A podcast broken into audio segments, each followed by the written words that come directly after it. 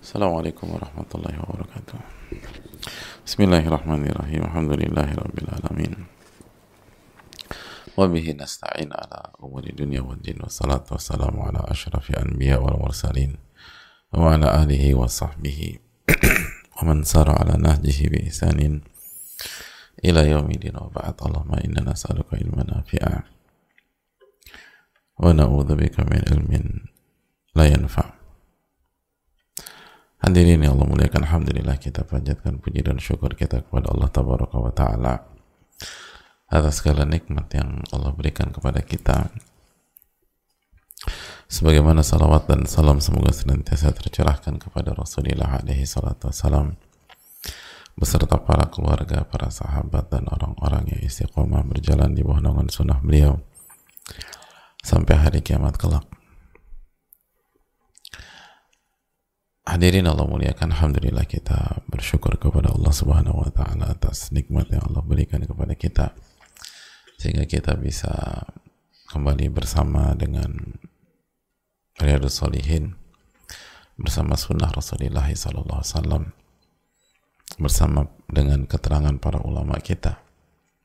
Semoga Allah merahmati al-imam Yahya bin Sharraf bin Murri an-Nawawi rahimahullah ta'ala orang tua beliau, keluarga beliau, guru-guru beliau, uh, para ulama kita dan umat di mana pun berada. Dan uh, kita masih bersama bab birul walidain wasilatul arham. Dan kemarin kita sudah membahas tentang hadis uh, Abu Darda tentang masalah uh, mentaati orang tua dalam menceraikan istri. Dan kesimpulannya adalah masalah ini harus dikembalikan kepada ahli ilmu. Dan apa apabila orang tua meminta untuk menceraikan dengan dengan ilmu yang matang dengan dalil dengan objektivitas dengan perhitungan dengan uh, bijak dengan melihat uh, maslahat ke depan dan bukan dengan hawa nafsu bukan dengan keterbatasan ilmu bukan dengan baper bukan dengan emosi bukan dengan uh, ketidaksukaan secara personal tanpa ada alasan yang jelas. Maka pada saat ini ya, pada kondisi seperti ini kita kembali ke hadis Ibnu Umar dan Abu Darda. Sebagaimana sabda Nabi SAW talik ceraikan dia. Kenapa? Karena yang yang mengarahkan adalah ayah ya di level Umar bin Khattab radhiyallahu taala yang memutuskan sesuatu dengan ilmu yang sangat dalam bukan dengan emosi sesaat atau pemikiran pendek. Atau mungkin ada ilmunya tapi dangkal. Sebagaimana dengan kasus Abu Darda ketika sang ibu ini minta anaknya menceraikan. Uh, hadis ini maknanya kata para ulama karena perhitungan yang matang. Karena pertimbangan yang dalam. Dan terbukti di ACC oleh Abu Darda. Kalau di hadis Ibnu Umar di ACC oleh. Jadi yang meminta Umar bin Khattab dan yang mengasisi Rasulullah SAW dalam dalam kasus Abu Darda yang mengasisi adalah Abu Darda. Dan Abu Darda kita tahu salah satu sahabat yang mengumpulkan Al-Quranul Karim dan beliau qadhi dan beliau imam dan beliau teladan. Jadi uh, semua alasan syar'i ada di dalam dua kasus ini. Adapun kalau permintaan itu lahir dari emosi, dari perasaan, dari hawa nafsu, dari pemikiran pendek, dari uh, faktor yang tidak ilmiah maka tidak wajib taat dan tidak berdosa. Dan kembali ke hukum asal bahwa hukum asalnya orang tua tidak tidak mengharuskan, tidak melazimkan dan tidak mewajibkan atau tidak memaksa anaknya dalam masalah pernikahan dan perceraian. Itu hukum asal sebagaimana dijelaskan oleh Syekhul Islam, dijelaskan oleh para ulama lain, dijelaskan oleh Al-Alama Ibnu Hajar, dijelaskan oleh Al-Imam Ahmad, dan para ulama dari berbagai macam madhab dengan dalil-dalil yang mereka paparkan dan mereka pun mengerti dalil-dalil ini. Mereka tahu hadis Ibnu Umar beliau tahu hadis Ibnu uh, Abu Abu Darda mereka tahu hadis Ibnu Abbas.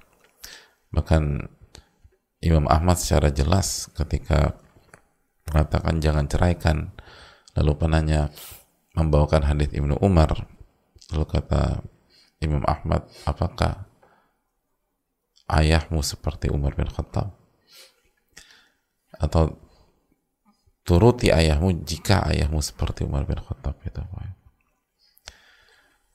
turuti ayah kita kalau ayah kita pertimbangannya seperti Nabi Ibrahim alaihissalam. Ketika faktor dan pertimbangannya adalah ilmu yang mendalam. Ilmu yang mendalam. Tapi kalau hanya apa pertimbangan pendek dan itu maka hukum asalnya ini bukan ranah menuntut atau mengharuskan, mewajibkan, apalagi memaksa anak. Dan itu keterangan para ulama kita. Dan ini menunjukkan dalam berbakti kepada orang tua kita butuh ilmu dan kita butuh dalil. Kita butuh ilmu dan kita butuh dalil. Karena ada banyak kasus di masyarakat, rumah tangga berantakan dan anak terlantar karena masalah ini. karena karena masalah ini baik uh, karena di apa diperintah atau ditekan orang tua untuk menikahi seseorang yang quote and quote bermasalah atau dia nggak dia nggak dia nggak suka atau nggak atau tidak tidak tidak bertakwa tidak soleh tidak sesuai dengan kebutuhan tapi orang tuanya senang aja bisa senang karena personal, bisa karena uangnya banyak, bisa karena harta, bisa karena penampilan, bisa karena bisa karena bisa karena bisa karena. Tapi secara secara ilmu, secara iman, secara ketakwaan ini wanita bukan wanita yang baik atau ini laki-laki bukan laki-laki yang baik atau laki-laki yang bisa memimpin dia. Tapi karena dipikir harus taat sama orang tua akhirnya menikah. Begitu menikah berantakan semuanya. Karena dipaksakan. Dan berpikir itu termasuk birul walidain yang harus. Padahal mari kita lihat keterangan para ulama kita dan lihat dalil-dalil secara utuh. Atau sebaliknya orang tua minta menceraikan pasangan. Orang tua meminta menceraikan pasangan. Dan uh, padahal nggak ada nggak ada isu sama sekali. Istrinya baik atau suaminya baik. Kalau istrinya ada kekurangan atau suaminya ada kekurangan siapa nggak punya kekurangan tapi itu bukan tapi itu tidak sampai pada titik menceraikan. Tapi karena orang tuanya nggak suka orang tuanya keburu tersinggung secara pribadi lalu pakai hawa nafsu pakai emosi ceraikan ya. Akhirnya ceraikan berantakan. Anak berantakan. Alhamdulillah. Ya dikasih balakum jadi sekali lagi hadir sekalian masalah masalah pernikahan apalagi masalah perceraian masalah yang pelik. Dan sudah kita katakan bahwa sampai sekali bersufyan athauri dan banyak para ulama kibar ulama besar itu nggak berani berfatwa dalam masalah ini. Sebagai uh, pesan bagi kita harus ekstra hati-hati. Ekstra hati-hati Allah taala alam itu yang berkaitan dengan uh, berkaitan dengan hadis Ibnu Umar dan Abu Darda. Selanjutnya kita masuk ke hadis uh, Al-Bara bin Azib. Kita lanjutkan uh, sesuai dengan waktu yang Allah berikan kepada kita. Al-Imam Nawawi rahimahullah ta'ala semoga Allah merahmati beliau keluarga beliau, orang tua beliau dan guru-guru beliau dan semoga Allah merahmati seluruh para ulama kita dan umat. Amin ya rabbal alamin. Imam Nawawi rahimahullah ta'ala menyampaikan wa anil barrab bin azib. Dari barrab bin azib. Anin Nabi sallallahu alaihi wasallam. Dari Nabi sallallahu alaihi wasallam. Qal. Nabi SAW bersabda al khalatu bi manzilatil um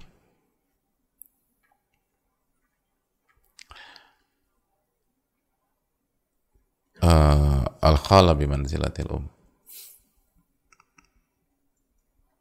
Tante itu uh, kedudukannya seperti kedudukan ibu. Dan tante di sini itu uh, cukup spesifik karena al-khala itu uh, saudari perempuan dari pihak ibu. Saudari perempuan dari pihak ibu kalau saudari perempuan dari pihak ayah atau tante dari pihak ayah dinamakan apa dalam bahasa Arab? Ammah. Jadi dinamakan ammah. Jadi itu dari pihak ayah, tapi kalau dari pihak ibu khalah. Ini menunjukkan bahwa sekali lagi bahasa Arab bahasa yang sangat dalam dan sangat luas dan sangat spesifik dan sangat kaya. Gitu. Dan tajam gitu. Makanya bahasa ini yang dipilih oleh Allah Subhanahu wa taala untuk menjelaskan agamanya. Yang yang yang sempurna dan paripurna. Yang berlaku untuk manusia sampai hari akhir zaman kelak karena clear gitu.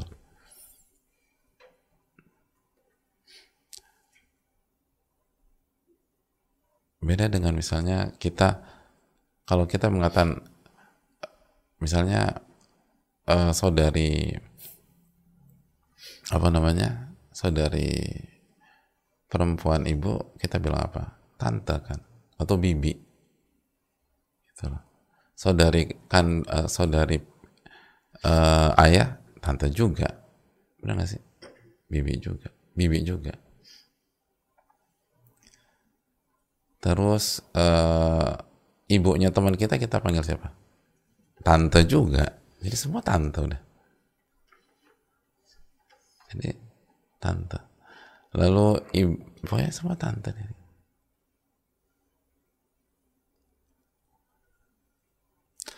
sepupunya uh, ibu kita kita panggil siapa? Tante juga, semua tante pokoknya. Ada wanita paruh baya kita ketemu di di luar, kita panggil siapa? Tante juga. Apa kabar tante? Baik. Ya, jangan panggil tante, lakukan masih muda. Itulah, oh ya mbak aja. Jadi arahnya tuh jangan panggil tante karena aku masih muda. Bukan jangan panggil tante emangnya aku saudari ibumu? Bukan bilang gitu. Karena bisa masih bisa masuk juga tante. Jadi semua tante. Bibi juga gitu kan. Bibi luas juga bibi itu. Ini bibi bibi. Gitu loh. Sosok yang berkhidmat di rumah seseorang udah usianya sudah sudah cukup berumur dipanggil apa oleh orang kita bibi juga bi tolong ambilin ini bi gitu loh. Oh, jadi luas banget gitu loh. Tapi kalau bahasa Arab enggak. Al al atau bi manzilatul um. Orang yang belajar bahasa tahu ini spesifik gitu. Jelas nggak masuk ini ini saudari ibu gitu. Saudari ibu. Makanya nanti kita jelaskan jadi hadis ini banyak para ulama mengatakan bahwa al khala fil hadana muqaddama 'ala al amma bahwa saudari ibu dalam masalah pengasuhan itu lebih dikedepankan dibanding saudari kandung ayah Kenapa? Karena Nabi SAW mengatakan al khala bi manzilatil um, bukan al ammatu bi manzilatil um. Jadi clear gitu loh. Karena setiap kata itu mengandung konsekuensi hukum. Kadang kalau ambigu atau nggak clear, orang tuh bingung, ah, ini maksudnya apa ya? Ini semua tante gitu loh. Allah ta'ala alam. Jadi sekali lagi al-khala dalam hadis ini adalah uh, saudari kandung ibu. Saudari kandung ibu.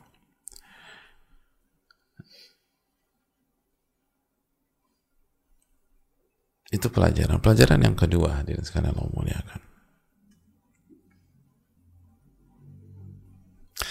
uh, apa yang dimaksud al khalatu bi manzilatul um apakah yang dimaksud dengan uh, saudari kandung ibu seperti ibu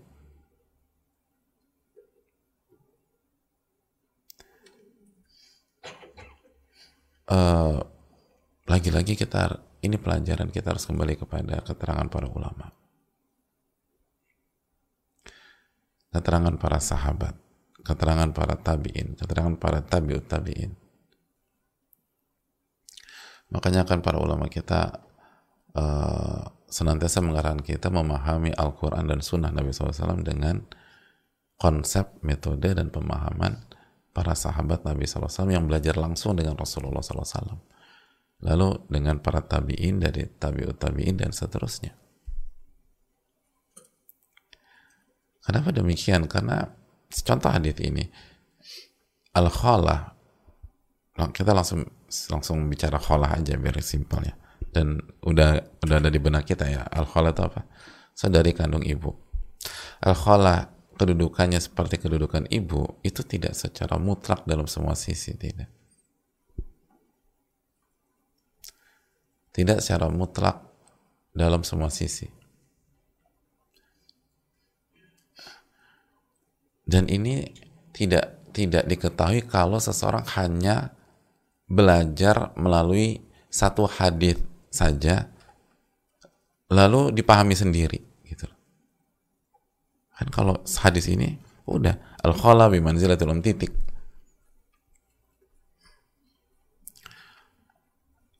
Oh berarti secara mutlak dong? Oh enggak. Loh, ini kan hadisnya clear ya hadisnya. Tapi bagaimana keterangan para ulama, keterangan para sahabat, keterangan para tabi'in, keterangan para tabi'ut tabi'in dalam memahami hadis ini dan digabungkan dengan dalil-dalil yang lain. Digabungkan dengan hadis-hadis yang lain. Digabungkan dengan ayat yang lain atau hadis yang lain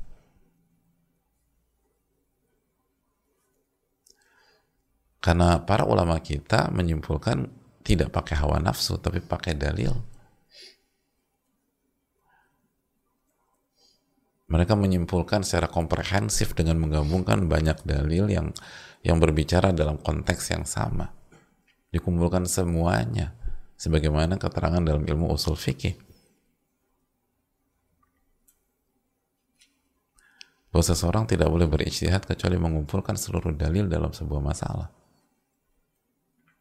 bukan satu dalil aja. Bisa dipahami tidak? Contoh, hadis ini gitu oleh para ulama di misalnya di dipahami dengan melibatkan sebagai contoh, dengan melibatkan dalil atau ayat atau hadis yang berkaitan dengan bab waris sehingga kesimpulannya dalam bab waris Al-Khala berbeda dengan Um. Gak sama. Bagian harta waris Al-Khala dengan Um. Um tau ya? Ibu gitu.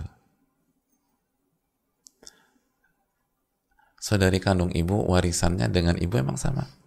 Harus beda. Loh ini kan nggak disebutkan. Iya baca dalil yang lain mas. Makanya harus kita kembali ke keterangan para sahabat, para tabiin, para tabiut tabiin, para ulama kita.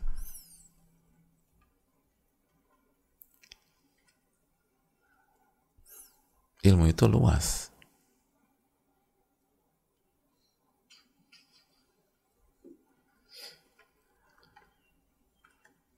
Makanya sebagian para menjelaskan tidak tepat dan tidak dibenarkan apabila ada seseorang menjadikan hadis ini ke pembahasan warisan lalu mengatakan oh, berarti sebagaimana ibu dapat sekian bibi apa tante atau istri kok istri saudari kandung ibu harus dapat juga dengan Kenapa? Karena Nabi SAW kedudukannya seperti ibu. Oh enggak. Ini yang harus kita camkan. Gitu. Makanya sekali lagi pentingnya kita kembali ke konsep yang dijelaskan para ulama kita. Jadi Al-Quran dan hadis itu harus dipahami dengan pemahaman yang benar. Kembali ke keterangan para sahabat, para tabiin, para tabiut tabiin, pada kepada keterangan para ulama-ulama kita, ala imatul arba'ah, empat imam besar, Imam Abu Hanifah, Imam Malik, Imam Syafi'i, Imam Ahmad, dan seterusnya. Harus dikembalikan ke ilmu usul fikih.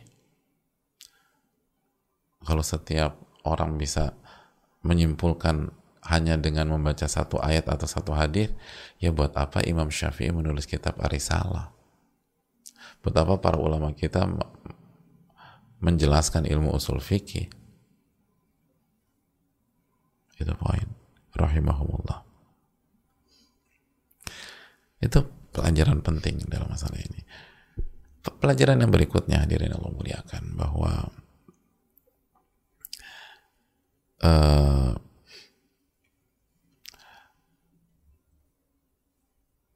hadis ini ya, hadis ini berkaitan dengan beberapa hal. Sebagaimana dijelaskan para ulama. Atau penyamaan Nabi SAW seperti kedudukan seorang ibu itu berkaitan dengan beberapa hal. Di antaranya, yuhi bil atfi alaiha wa riayatiha wa birriha. Berkaitan dengan uh, berlaku baik dan menyayangi. Jadi kita tuh harus menyayangi, berlaku baik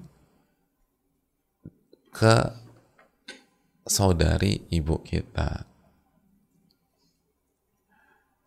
Seperti atau mendekati sikap kita dan uh, sayang kita ke ibu kita gitu, wari ayat ya dan ngurusin nah itu ngurusin khususnya kalau mereka butuh. Mereka bisa butuh atau ini segala macam. Nah kita coba urusin sebagaimana kalau ibu kita di posisi mereka. Misalnya kalau mereka udah misalnya udah sepuh atau misalnya uh, butuh gitu nggak harus sepuh juga ya. Ada banyak orang tua tuh sehat-sehat aja. Bahkan lebih sehat daripada yang yang lebih muda. Misalnya mereka lagi sakit gitu loh. Nah oke okay, gimana? Ya kira-kira kalau ibumu sakit gimana kamu? Ah coba bantu kayak begitu. Kalau kata kalau nggak bisa sama mendekati lah gitu. Jadi berusaha. wabirriha dan berbakti. Ah itu berbakti berbakti jadi yuhi bil atfi alaiha wa riayatiha wa birriha kata para ulama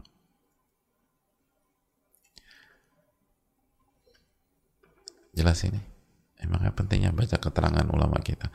Kama yaj'alu hadha tashbiha ajra biril khalati ka ajri biril um au yuqarib. Sebagaimana juga hadis ini untuk pahala. Jadi berbuat baik ke saudari ibu pahalanya seperti berbuat baik ke ibu atau mendekati pahala berbakti kepada ibu. Jadi pahala berbakti atau berbuat baik kepada saudari ibu itu besarnya seperti pahala berbakti sama itu ibu atau mendekati pahala berbakti ke ibu itu poin.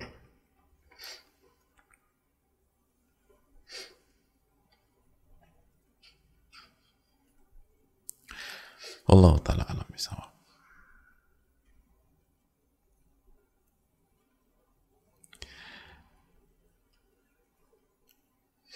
Yang berikutnya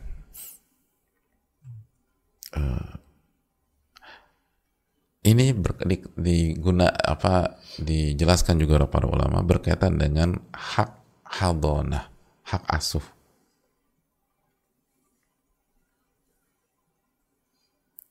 Hak asuh. Bahwa uh, saudari ibu dalam hak asuh itu bimanzilatil um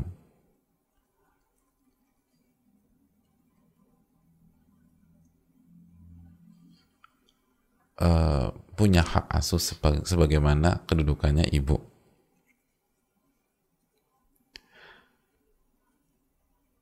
Ketika ibu nggak ada. Ketika ibu nggak ada.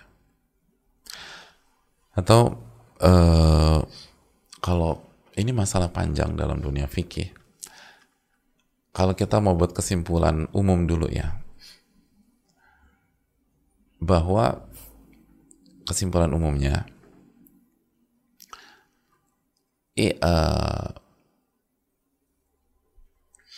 saudari ibu atau al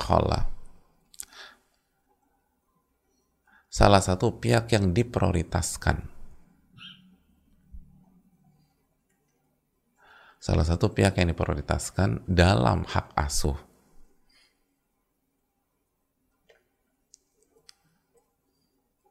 Khususnya ketika ibu nggak ada.